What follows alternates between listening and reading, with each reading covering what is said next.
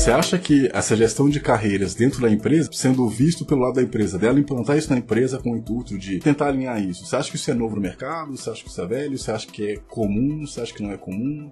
Empresas grandes, de uma forma geral, como eles têm uma estrutura muito grande de pessoas, eles costumam ter planos de carreira, até porque, como eu falei, se, se não tiver, isso tem um impacto muito, muito negativo. Então tem que ter um plano de carreira. É, isso é algo antigo já, tem, sei lá, 30 anos ou mais, dos mais conhecidos. Isso né, já existia, mas de forma mais rudimentar, digamos assim. Mas tem pelo menos uns 30 anos que isso é praticado de uma forma mais estruturada. Existem metodologias bastante conhecidas né, de RH disso, de planejamento de carreira, de cargos e salários, de uma série de coisas. Hoje a gente olha com muito mais atenção é, para isso, falando realmente de carreiras, falando realmente de desenvolvimento de pessoas. Então hoje, finalmente, né? mas hoje finalmente as empresas passaram a olhar para as pessoas, realmente entendendo que pode desenvolver potencial, que pode aproveitar muito mais, né, a questão de talentos e tudo mais. Porém, ainda tem isso que eu te falei, ainda sempre vai existir uma limitação, né? E a gente tem que pensar também assim, que para cada equipe de cinco especialistas vai ter um gerente as cinco pessoas, por mais que estejam em níveis diferentes, as cinco não vão conseguir chegar a gerente, né? Então, se esse é o objetivo da pessoa continuar crescendo, se desenvolvendo na carreira dela, ela tem que entender que é, ela tem uma concorrência de uma certa forma ali com os colegas que é grande. Você sempre vai ter, o número de gestão é cada vez menor, né? A pirâmide ela vai sempre afunilando. Então, não é tão simples assim você ter um crescimento de carreira também. Bom, Hoje eu vejo, né, muitos jovens perdidos, né, sobre qual carreira seguir. E também vejo pessoas de idade de acima de 50 anos ou 46 também, né, que ficam com dúvidas e receios, né, sobre conseguir entrar no mercado ou se manter no mercado ou se adaptar no mercado. Na sua experiência, qual esse público sofre mais? Na realidade, os dois, tá? É justamente a faixa de a faixa etária né, até os 30, jovens, né, na verdade acho que até 26 ou 27, que é a faixa etária, e acima dos 50. São as faixas que têm mais dificuldade no mercado hoje. Então faz sentido muito isso, porque a gente tem um mercado que ainda é muito engessado e bastante antiquado, falando da maioria, claro, com relação à carreira, com relação ao trabalho em si, né? A essa visão do trabalho. Então nós temos jovens de 20 e poucos anos, que tem dúvidas, né, que não sabe muito bem como se colocar, que não tem experiência, e a gente tem um mercado, como eu falei, é muito retrógrado porque ele considera o quê? Experiência. Então eles querem experiência, formação, eles querem lá um perfil pronto, né? A gente chega ao absurdo de ver vagas de estagiário pedindo experiência. Então, assim, a gente tem um mercado hoje que é bastante limitado nessa questão de gestão de pessoas ainda. Então, exigir demais experiência dos jovens, né? Que naturalmente não vão ter por serem jovens, e entender esse público mais sênior, né? Com mais de 50 anos, como pessoas inflexíveis e ultrapassadas, que é esse o grande preconceito que existe em torno da idade. Claro que as pessoas, isso é algo que não é tão declarado assim, mas existe sim, né? É, principalmente dependendo da posição, que é a ideia de que uma pessoa está há 20 anos como analista, por exemplo. Então, uma pessoa que está há 20, há 20 anos como analista, ela tende a ter um salário maior do que o de um analista, mas ela tem a experiência e a função de um analista. Então existem uma série de questões. E aí aquilo que a gente falou um pouquinho no começo. Antigamente era comum uma pessoa ficar 20 anos na mesma função. Hoje não é mais. Então, profissionais que são mais sênior, eles acabam tendo uma dificuldade de se reposicionar, porque quem não tem um, um papel, quem já não está num nível de gestão, de gerente, acaba tendo muito mais dificuldade em função disso, porque é, naturalmente o salário acaba sendo maior, né? E aí uma empresa não quer contratar uma pessoa com um salário maior se ele pode contratar uma pessoa com um salário menor. Então aí entra um conflito. A pessoa está aqui, a necessidade do mercado está aqui e fica difícil de fazer é, esse encaixe. Então, tanto da falta de experiência quanto do, de muita, muita experiência. Isso algum dia vai conseguir ser resolvido? Como é que é a sua visão sobre isso? O futuro do trabalho, de uma forma geral, é algo bastante incerto. Inclusive para futuristas, que são pessoas que estudam né, o futuro, dos cenários de futuro, é tudo muito incerto. Porque, então, já deve ter ouvido falar né, sobre as profissões do futuro, que mais de 40% das profissões de 2030 ainda não começaram, não, não, não existem ainda. Então, assim, é, é, um mercado que a gente só sabe que vai mudar muito, né? Que vão ter muitas mudanças. Seguindo uma tendência, né, do que a gente vê hoje, eu realmente acredito que isso vai mudar. Até porque daqui 10 anos, 15 anos, muitas dessas pessoas que são as gerações mais antigas, anteriores, que têm 70 anos, tá, provavelmente não vão estar no mercado. Então a gente já vai ter uma geração que já tem um contato muito maior com tecnologia e com essa mentalidade que é o mais importante, independente da idade, de qualquer coisa é essa mentalidade de é, o que a gente chama de long life learning, que é o aprendizado contínuo, essa questão da flexibilidade, da mudança que a gente no coaching chama de mindset, que é essa mentalidade. Então, saber que eu vou continuar aprendendo, saber, é, é, tem um termo muito usado né, no, no, nessa área do, do trabalho, de, de, até do coaching, que é aprender a aprender, né, que é, é reaprender ou aprender a aprender, que é a gente jogar tudo fora que a gente sabe até hoje sobre aprender e começar a aprender de novo. Porque a forma que a gente aprendeu como uma coisa certa, como uma referência, isso não existe mais. A gente sabe fazer um tipo de trabalho hoje que amanhã não é mais feito, é substituído por um sistema que daqui a pouco não precisa mais.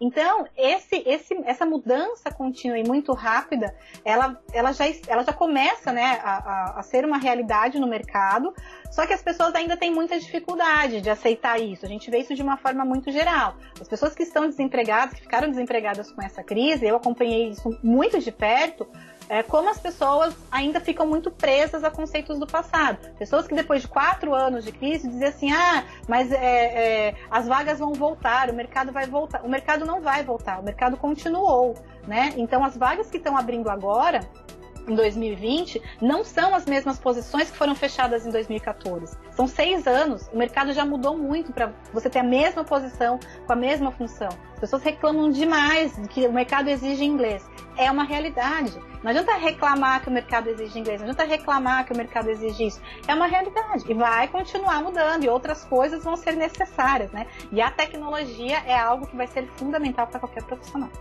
Bom, indo agora um pouco para a questão da entrevista de emprego, né? Para quem está querendo participar ou para quem participa, inclusive você costuma colocar no seu LinkedIn e no seu canal do YouTube também dicas, né? Então, para você que está interessado, além desse vídeo ou além do, do áudio, né, que está ouvindo pelo podcast, Vai estar o link do Instagram da Ana Guedes aqui na descrição. E também vai estar o link do canal dela, então vai lá, se inscreva, mas continua ouvindo aqui, tá? Então falando sobre entrevista de emprego, para quem ainda não sabe, a Ana Guedes ela tem, né, um projeto de consultoria dela, ela tem uma simulação onde você vai ser entrevistado e aí ela vai te ajudar, né, tipo, melhorando informações do currículo, melhorando às vezes a forma como você vai falar e, e ela vai comentar aqui. Nesse gancho ainda, Ana, quais são os erros mais comuns que você nota, né, uh, que as pessoas cometem quando vão fazer uma entrevista de emprego? A questão da entrevista é bem ampla, né? Não só da entrevista, como do processo seletivo. Isso é uma das coisas que as pessoas têm mais dúvidas no processo de recolocação e de transição. É a questão do processo seletivo de uma forma geral, mas assim, a candidatura, a comunicação e a entrevista, que é o grande finale, né? Que é ali a chance que a pessoa realmente tem. É uma maratona para ela conseguir uma entrevista, e muitas vezes ela chega na entrevista e ela não sabe como passar realmente por esse processo, por essa etapa, e muita gente acaba perdendo ótimas oportunidades em função disso. Então, assim, a entrevista, ela é um momento em que você vai, em que o, o, o profissional, seja de RH, é, seja um headhunter, seja um selecionador, ou seja, o próprio gestor da área, que é quem a gente chama de dono da vaga, porque é quem manda mesmo, quem decide, tanto faz, quem, independente da pessoa com quem você for conversar, o desempenho na entrevista, ele tem uma importância muito grande, mas eu diria que assim, as pessoas têm muito medo de responder, né? E eu vejo uma falha, para mim a maior falha é as pessoas treinarem resposta pessoas ficam perguntando com que elas vão responder na entrevista. E tem muito, inclusive muito né, profissional que, que coloca lá dicas do que responder, qual é essa pergunta. E eu falo que a entrevista, ela é um momento de venda, né? Eu faço sempre uma analogia, eu acabei nem falando isso, assim, todo profissional é um prestador de serviço. O seu cliente é sempre quem te contrata. Então, quem, seu, a empresa que está fazendo o seu contrato CLT é o seu cliente, está prestando um serviço para ela, você é pago para isso. Então, eu falo que a melhor forma de um profissional entender é, o conceito de protagonismo de carreira, que é uma outra coisa que a gente pode até falar mais para o final, mas assim, é, o protagonismo de carreira é você entender que você é um prestador de serviço, é, independente de você ter um contrato PJ, se não tem contrato ou se é CLT, você está lá prestando um serviço, está vendendo um pacote de serviços para essa empresa.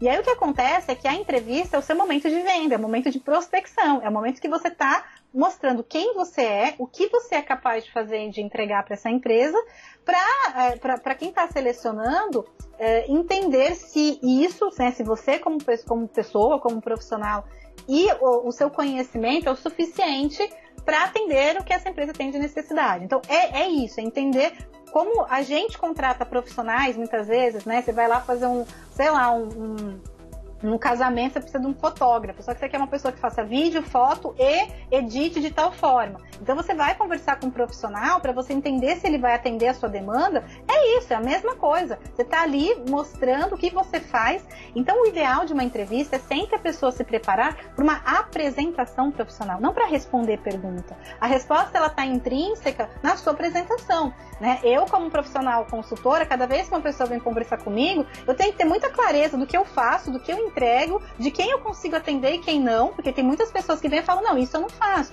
isso eu não consigo atender, ou isso não tá, tá fora do meu alcance, ou isso eu não, eu sei, mas eu não faço, sabe assim? Então, eu tenho que saber o que eu sou capaz de entregar ou não. Não adianta eu querer vender tudo e fazer tudo e depois não conseguir fazer, né? Ou fazer algo que não é do meu interesse. Então, não adianta eu querer vender processo seletivo, né? Se o meu negócio é consultoria de carreira.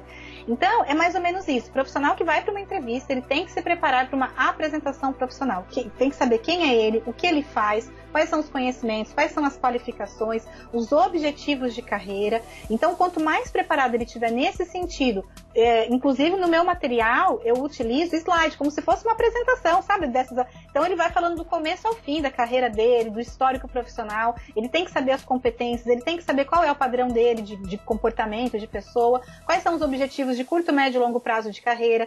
Ele tem que saber o porquê que ele está interessado nessa vaga. Por que, que essa vaga. Porque eu estou precisando do emprego? A maioria é, né? Estou precisando. Mas o porquê que essa vaga e não outra? Por que, que você está aqui? É só desespero? Essa é a pior resposta que você pode dar para uma empresa. Ninguém contrata, ninguém contrata um profissional é, CLT por dó, por piedade, só para ajudar. Isso não, é, isso não é uma realidade, né? E a gente tem que trabalhar com a realidade. Então, é, por mais que você esteja precisando, ninguém vai te contratar só porque você está precisando. As pessoas vão te contratar porque você vai conseguir entregar aquilo que elas estão pagando para você fazer.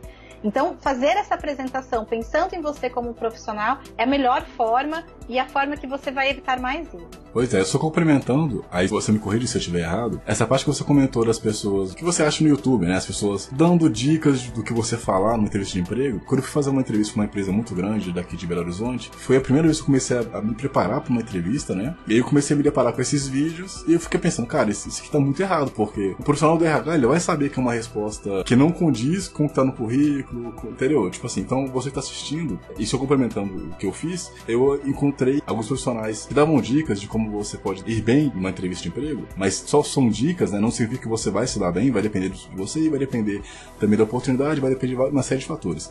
Mas o que, o que eu consegui, algumas pessoas que falavam o seguinte: na sua resposta, é, ela tem que estar, tá, digamos que estruturada, baseada no que você faz, para que o recrutador ele de fato ele consiga entender se aquilo vai de necessidade com a empresa. Por exemplo, você trabalha com web design e você tem, às vezes, certificação e cursos importantes. E você não comenta isso e isso não está no seu currículo. Ou às vezes está no seu currículo e às vezes a pressa né, do, do, dia a dia do profissional de RH, ele às vezes não conseguiu olhar, sabe? Se você não sabe ressaltar suas qualidades, que é essa que eu acho que é o mais importante, né? É você saber falar com as pessoas, o profissional às vezes não vai conseguir enxergar que você atende a necessidade da empresa e você não vai ser contratado. Então eu acho que é isso que você faz, né? Quer dizer, uma das coisas que você faz, né? Exatamente isso, Wesley. A melhor resposta é aquela que vai mostrar quem você realmente é. é. Não existe erro maior do que a gente estar no lugar errado, que a gente conseguir o um emprego errado, né? Que é eu, eu querer mostrar uma imagem, dizer que eu estou apto para aquela vaga, para uma empresa que não tem o meu perfil e as pessoas desconsideram isso completamente. Mas tem empresas que têm o nosso perfil, tem empresas que não têm. E isso é uma questão tanto de cultura, né, principalmente, de valores né? Isso é fundamental. Ninguém suporta trabalhar num ambiente que tem conflito de valores. Se eu sou ética e a empresa não é, eu não vou conseguir ficar, fico doente, mas assim, doente de ter burnout, de ter depressão, tive dezenas de casos. Pessoa dizendo, Ana, sou do financeiro, trabalho numa empresa que faz que me manda fraudar coisa, não consigo mais, né? Venda de serviço, muitas vezes aquela, aquela venda que é incorreta e a pessoa sempre, ela vai até o limite, chega um momento que ela fica doente. Então a gente tem que entender qual é o meu perfil, o que é legal para mim, onde eu quero trabalhar e passar a imagem completa do meu perfil de quem eu sou como profissional na, na entrevista. Então a resposta é, ela sempre vai ser, a melhor resposta é aquela que vai mostrar quem você é. Então, o que, que é importante se preparar para a entrevista? É saber como apresentar o seu perfil. Então, quando a gente fala assim, olha, nessa, quando alguém pergunta sobre objetivo de carreira, por exemplo, é muito comum as pessoas darem uma resposta muito vaga. E objetivo de carreira, o nome já diz, é objetivo. o que você quer, onde você quer estar daqui três anos. Ah, eu quero ter um inglês fluente, eu quero ter tal curso X, Y, e fala o nome dos cursos em, em, cinco anos eu quero estar em tal posição ou em tal nível, né? Nunca falo o, o, o cargo lá do pessoa que está te entrevistando, que pode soar como ameaça, mas se eu quero ter um nível gerencial, eu quero ter um nível de gestão, eu quero ter um nível executivo, eu quero ter um nível de especialista. Então é você colocar como se você realmente tiver é, é, é, como quem planeja a carreira. Em três anos eu sei o que eu quero, em cinco isso, essa é a melhor resposta, que é a pessoa que tem é, conhecimento e clareza daquilo que ela quer. Então é, é, é, isso que a gente fala como dica de carreira e como preparação, é, dica de entrevista, né? De carreira, mas de entrevista, para a pessoa se preparar bem porque é ela saber dar uma resposta que vai mostrar o perfil dela para o selecionador, para ele ver se realmente vai encaixar com o perfil da vaga.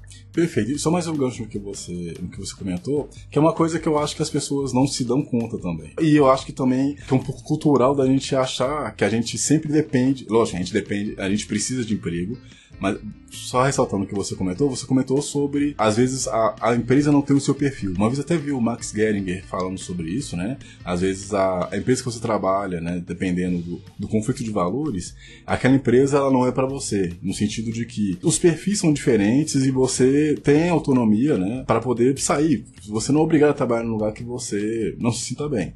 Logicamente, tem uma série de fatores, né? Eu sei que vão ter pessoas que vão pensar, ah, mas tá no desemprego, tem muita gente para concorrer, etc. Mas o que você comentou eu acho muito interessante, porque às vezes nós esquecemos do nosso protagonismo nesse sentido. Você pode ser muito mais. Vai aparecer agora, coach, mas não é o objetivo.